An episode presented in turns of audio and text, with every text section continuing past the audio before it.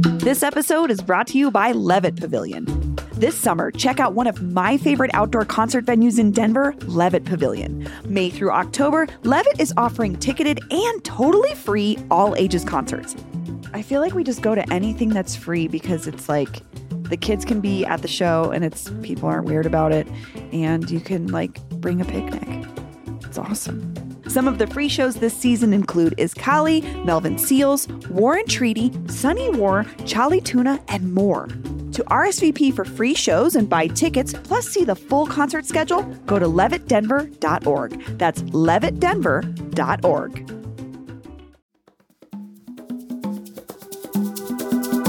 Today on CityCast Denver, Denver deserves sidewalks. That's what voters said back in 2022. But now the city is talking about changing how we fund them. Me and producer Paul Caroli are digging into the latest sidewalk drama, plus some hot goss on Illegal Pete's. Today is Wednesday, February 21st. I'm Bree Davies, and here's what Denver's talking about.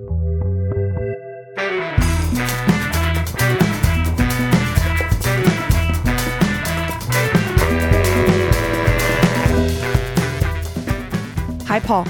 Hey, good morning, Bree. Good morning. So, Bree, you went to Casa Bonita for, I think, the, 12th time now? Only the fourth time since the reopening. Okay. Only so, 4? Uh-huh. Yes. I want to be clear. I keep getting invited. I don't have a special way to get in. This is not my own tickets. This is not even a press thing. This is people in the world love me and want to take me to Casa Bonita. I don't know. You are fun to go with. I get it. I get why people want to go with you. I also like how your wardrobe is getting increasingly Casa Bonita-fied. Just have to throw that out there too. I forgot I was wearing a Casa Bonita shirt this morning. I would say I mostly see you wearing Casa Bonita garb these days. This is the only time I didn't buy something on this last round was because we were like one of the last reservations. So we actually were there for sort of the let out of Casa Bonita. And it was so chaotic and we didn't have time to shop. So sorry about that. It's okay.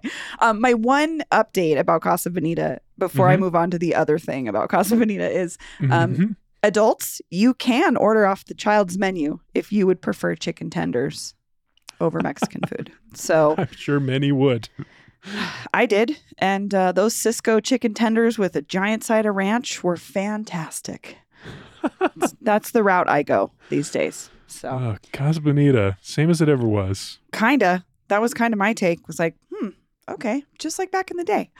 But the reason I really wanted to talk about Casa Bonita is this great art show that opened last Friday that I got to stop by before we went in. It's at Next Gallery, which is so cool. I am embarrassed I hadn't been there since they moved over to this spot.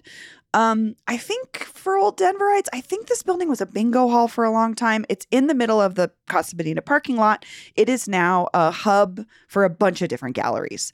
So, but Next Gallery hosts annually this Casa Bonita inspired art show. And this year's they've been doing it's like 6 years or something they've been doing. And then this is the first one since the reopening. This is this is an interesting thing. I'm curious how artists responded. You know, so the theme was, how do you like me now? Which is like sort of a look at this new version of Casa Bonita. And I would say, I'm sure a lot of artists have not been able to go in. So I would say that was reflected in the art, in the feelings of what it was and what it means to them. There's some really cool pieces. I mean, this is an art show that's open to anyone. And so the winning piece were these beautiful platform boots that were pink that someone had painted like Casa Bonita homage. It was so cool. But it's like, you'll see that there was like massive felt or fabric sopapillas. It was cool. It was really cool. But my favorite piece was by a friend of mine, Tom Edwards, who's he's a sculptor and a potter, and he made this Casa Bonita pyramid. And he had been in a creative slump, and he was so inspired by this prompt that he came out of his creative slump and built this beautiful pink pyramid to sort of an homage to Casa Bonita as a portal to another universe. And with it, he's selling Casa Bonita coins, which are like little well, I can't, it's hard. I can't really show you on the screen, but one of these coins, these Casa Bonita coins, says Saviors, and it's a picture of Matt and Trey, and there's a bunch of dollar signs. He has a great sense of humor. And then the other coin I bought says Visionary, and it has Bill Waugh on the back, which is the guy that opened and the guy that created Casa Bonita. Mm. So fun show, great art show, all kinds of just really interesting pieces, photography, just everything you could imagine. And if you're missing the old Casa Bonita, I would feel like this is a great place to go and have those, be in your feelings at this show. It's great. It's great. This is interesting to me because I'm thinking about our pal and regular guest, Joshua Emerson, who works there now. Last time we talked to him about it, he was telling us about how furiously the story department has been building out the lore around Casa Bonita. And I'm just getting inklings here of like, thinking about these artists and thinking about this like IP project happening inside the company now. This new era we're in of like who controls what the story is, I think is the next question for me around Casa Bonita. And what is the story of Casa Bonita? That's a great thing to think about because there have been upgrades, as Joshua has told us, too. And we experienced them a little bit when we were there, Paul, with like... Oh, they're phenomenal.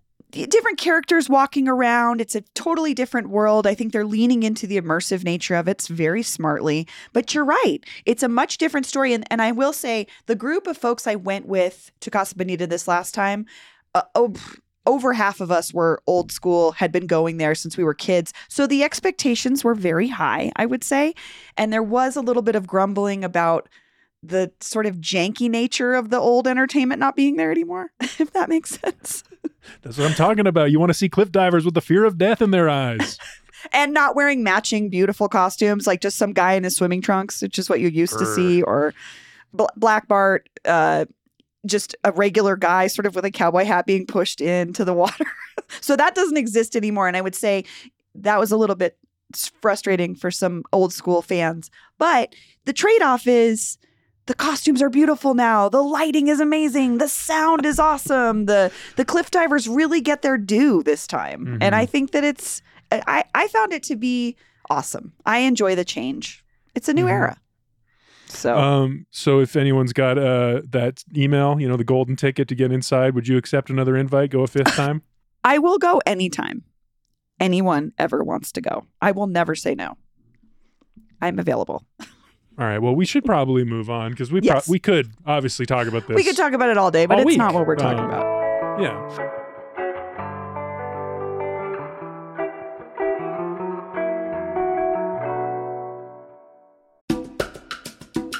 This episode is brought to you by the Colorado Wine Board. Because the wine community here is like surprisingly robust. I mean, think about Bigsby's Folly and Infinite Monkey Theorem here in Denver alone. And there are urban wineries all across the Front Range. Then there's the Western Slope, Paonia, Palisade. Hello, Palisade wine, are you kidding me? It didn't used to really be a thing, but from what I hear, it's very much a thing now. There are more than 165 wineries across Colorado to explore, and they produce all sorts of wine that reflect our unique culture and climate. So finding a label that you're going to love is easy, no matter where your adventure takes you. Discover it for yourself and support local winemakers at ColoradoWine.com. That's ColoradoWine.com. At Evernorth Health Services, we believe costs shouldn't get in the way of life-changing care, and we're doing everything in our power to make it possible. Behavioral health solutions that also keep your projections at their best? It's possible. Pharmacy benefits that benefit your bottom line? It's possible. Complex specialty care that cares about your ROI? It's possible. Because we're already doing it. All while saving businesses billions. That's Wonder made possible. Learn more at evernorth.com/wonder. This time we're talking about sidewalks because we, as Denver voters, voted on something related to our own sidewalks last year, and a big change has been made to that. So, Paul, can you explain what we even voted on? Yeah, for sure. So if you'll remember, before this vote in 2022, actually, is when it happened, Denver was full of crumbling sidewalks, incomplete sidewalks. It still is. Yeah. But then Jill Locantore and the Denver Streets Partnership and our you know, transit-loving community, got people really excited. They made this campaign. And then in 2022, 55% of Denverites voted to on this measure. Denver needs sidewalks was how it was known. And the idea was basically to levy a new tax to create a plan and then build out the city's network of sidewalks. Why are we changing it? Why are we changing? Great question. So I talked to Jill Locantore last week after this announcement of some proposed changes to what we voted on. And she explained to me that in the aftermath of that vote, that the city received a bunch of complaints really from all kinds of folks, people who had a lot of different issues with some of the specific aspects of this proposal. So some people were like, this tax is designed unfairly because what we passed was based on linear footage. So property owners would be charged based on how much of their property is adjacent to a street. And then other folks were angry about the equity provision. They said it wasn't aggressive enough. And initially in the ordinance that we passed, there was this idea, what they're referring to as this discount. If you were living in a low income area, you'd get a 20% discount on the fee that everyone else would pay. So those complaints led the city council to vote last October to delay implementation of the ordinance to this coming July. And then they created a committee that Jill Locantore is the chair of that met and started talking about what other ways to do this would be. And the ordinance itself did leave space open for this. They said city council could adjust how this happened. But basically what they were doing was they were talking about what would be more equitable, what would be more fair. And they had a lot of different ideas. And then last week, they announced a few proposals. The biggest one, I think, is the one that would eliminate that linear footage calculation. So instead of having the rate you pay be based on how much of your property is adjacent to a street, you would instead pay a flat rate based on the average of what property owners would have paid under that previous system, which is a very confusing way to say about $150. Is what everybody's paying. That's their proposal for what everyone would pay. That's homeowners. It? Mm-hmm. Wow. That's a huge change to this. It could be for some people. I mean, that's the average. So there are going to be people probably way in one direction that would have paid like $1,000 and probably some people that would have been paying like $10 or $20 depending on the length of their sidewalk on their property. I guess $150 doesn't seem too bad to me for an improvement in my neighborhood that would serve everyone. You know what I mean? Like, I understand that $150 isn't always easy for everybody to handle, but that's just much less than I thought it was going to be. So I think this is interesting when we're talking about square footage, because you and I in particular have very different lots. Like, we're a great example of how different this could have played out, right?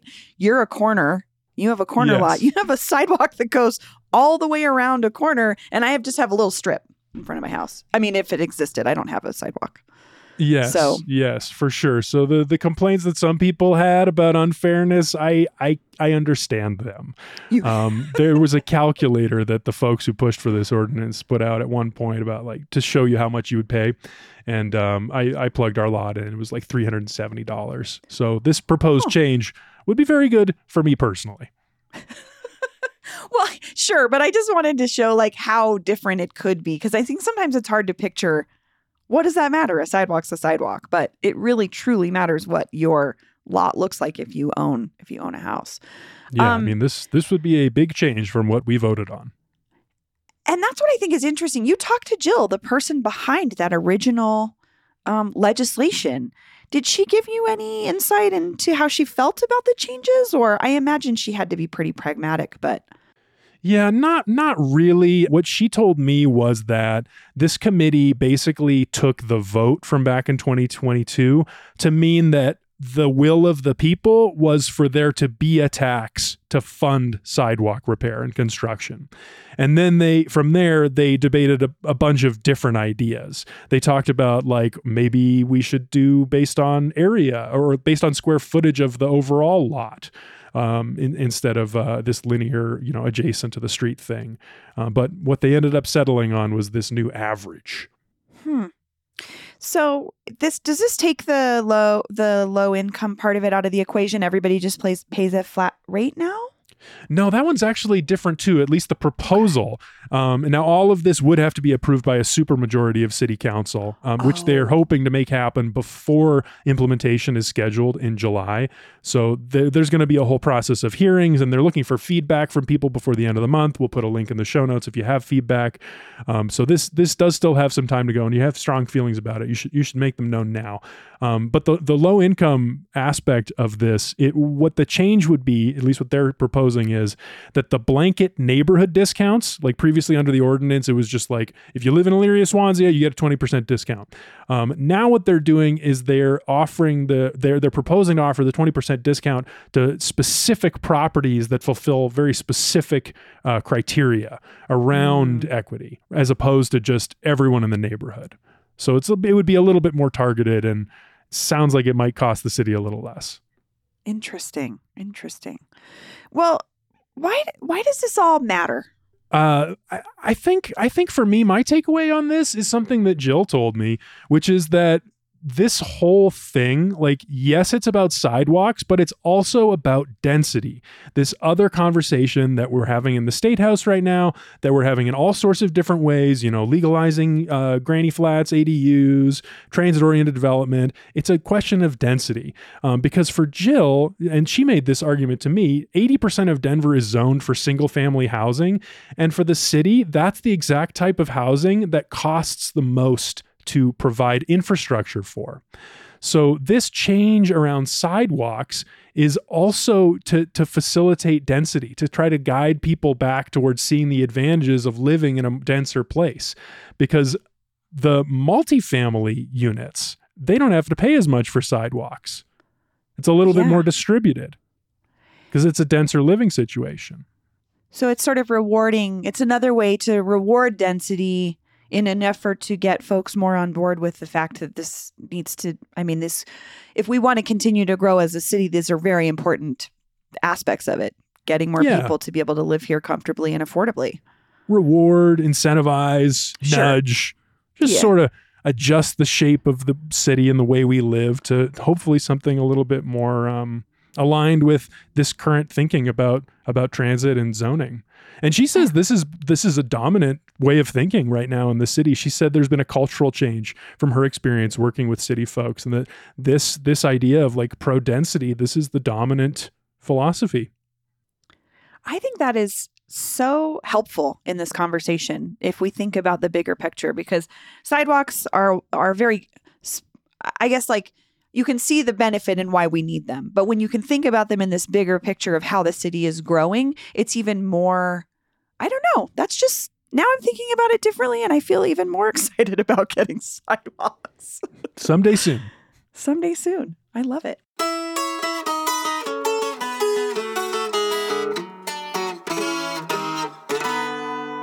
All right. It's the time in the show when we hear from you, our brilliant and hilarious listeners, about the things that you care about. Every week, we like to share comments or answers to one of the questions we've asked that come through the CityCast Denver hotline. Paul, do you want to read? We got a couple of texts. Here's our first one. This person says, "Hey, CityCast, I thought of a Denverite thing. You're not." I think they're referring to that funny episode you did with the folks from Dyktopia. You're not a Denverite until. Yes. So here's one. They say, "You're not a Denverite until you've worn hiking clothes to a business event." Which, yeah. It's, I love this. I love this angle on it, because a lot of times it's just like oh God, in Denver, nobody knows how to dress. But also this angle on it is like, well, maybe because we're like multitasking and we're doing something else. So I would also say there are a lot of brands that have figured this out. Like, I buy some stuff from Athleta, and it's like business casual, but it's also yoga clothes. Oh, really? Oh, yeah. I haven't noticed that. That's funny. Yeah. So there's a whole market for it. But this is such a great example. Thank you to this listener. I love it. I love this. I love this thought. Coming soon to the Casa Bonita gift shop. Athleisure formal wear? I'm waiting for them to get there. I think that they could be. The way that they got skis. Why not some Casa Bonita business casual yoga pants? We'll see.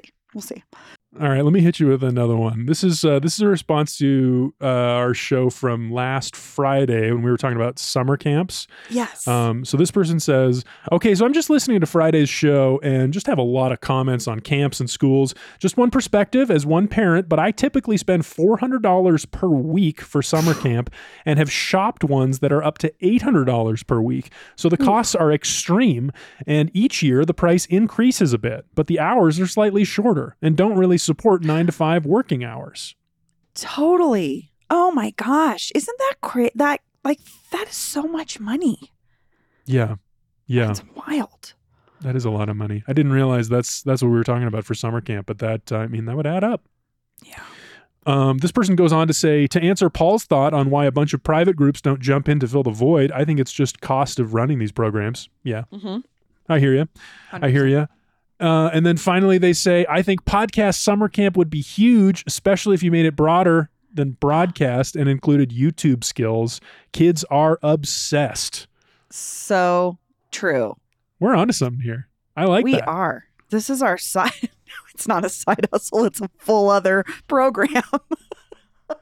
How to build a summer camp for podcasters and YouTubers. We could do that, right?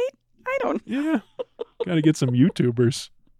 I love that idea. Well, that idea is for free. That idea is out there for free. Thank you to this listener for sharing that. Yeah, finally, we've got one voicemail. Hi, CityCast. My name is Milo. I've been in culinary for the past 10 years or so, and I was really excited to hear your latest episode regarding the conversion from a lot of natural gas to electrical systems. And I have some experience. There's a company that I'm sure you're aware of, Illegal Pete's, actually this year switched over all of their locations from gas to electric. And there's been some pretty interesting changes, not just only in the operation, but also in the food quality. And we've seen a good amount of people kind of comment on the lack of flame-charred goodness. And I myself have definitely noticed a bit of a downtick in quality as well. And it's something that I think is really interesting, specifically because, as the episode mentioned, a lot of places don't actually kind of advertise this as an environmental focus. And it seemed like Illegal Pete's was actually kind of, in a way, hoodwinking, their customers by not being very transparent and kind of doing all this massive overhaul without being very public about it. So I am very curious to know, what other companies in the Denver area, mostly on the higher volume end of things, as you guys mentioned, are making these transitions and not actually being very vocal about it. So just wanted to put in my 2 cents. I love the show and keep up the good work. Thank you guys so much. All right, bye-bye. Ooh. Spicy. Thank you so much for calling in, Milo. This is an incredibly good tip. I had no idea Illegal Pete's switched over to electric. That's fascinating. And they're getting complaints. People are noticing and not happy about it. Hoodwinked, to use Milo's language, which I thought was amazing. What an interesting thing, though, is by not marketing it, is there some disservice to your customer base because it could potentially change the taste of your food? I wonder. I mean, if it does change it, I'm sure in some circumstances it would. With Illegal Pete's, what are they cooking? They're frying up like peppers and onions. They're cooking the meat on like a stovetop, probably an induction stovetop now. Yeah, but that's like, it's not like it's open on an open fire or something. What I mean? That's what I'm thinking. I wonder. I got to get back to Illegal Pete's. Try this for myself. Yeah. Report back, Paul. I'm very curious. Also, listeners, if you know about other places that are going electric and not telling us, keeping it secret, let us know. We want to know. I want to know. We need to go do some taste tests if this is happening in more places. Because I will reiterate, I think you made the best point last week. Sexy pizza tasted like sexy pizza to you. It tasted like the pizza that you always get there. And I had a similar experience in that, like, tasted fine to me. So this could be something worth investigating in other places. So interesting 100%. Stuff. Cool. Well, thanks for joining me, Paul. See you next time, Bree. That's all for today here on CityCast Denver. If you enjoyed this show, why not take a minute to tell someone using a sidewalk about us? Rate the show wherever you get your podcasts and subscribe to our morning newsletter and learn more about us at denver.citycast.fm. We'll be back tomorrow morning with more news from around the city. See ya!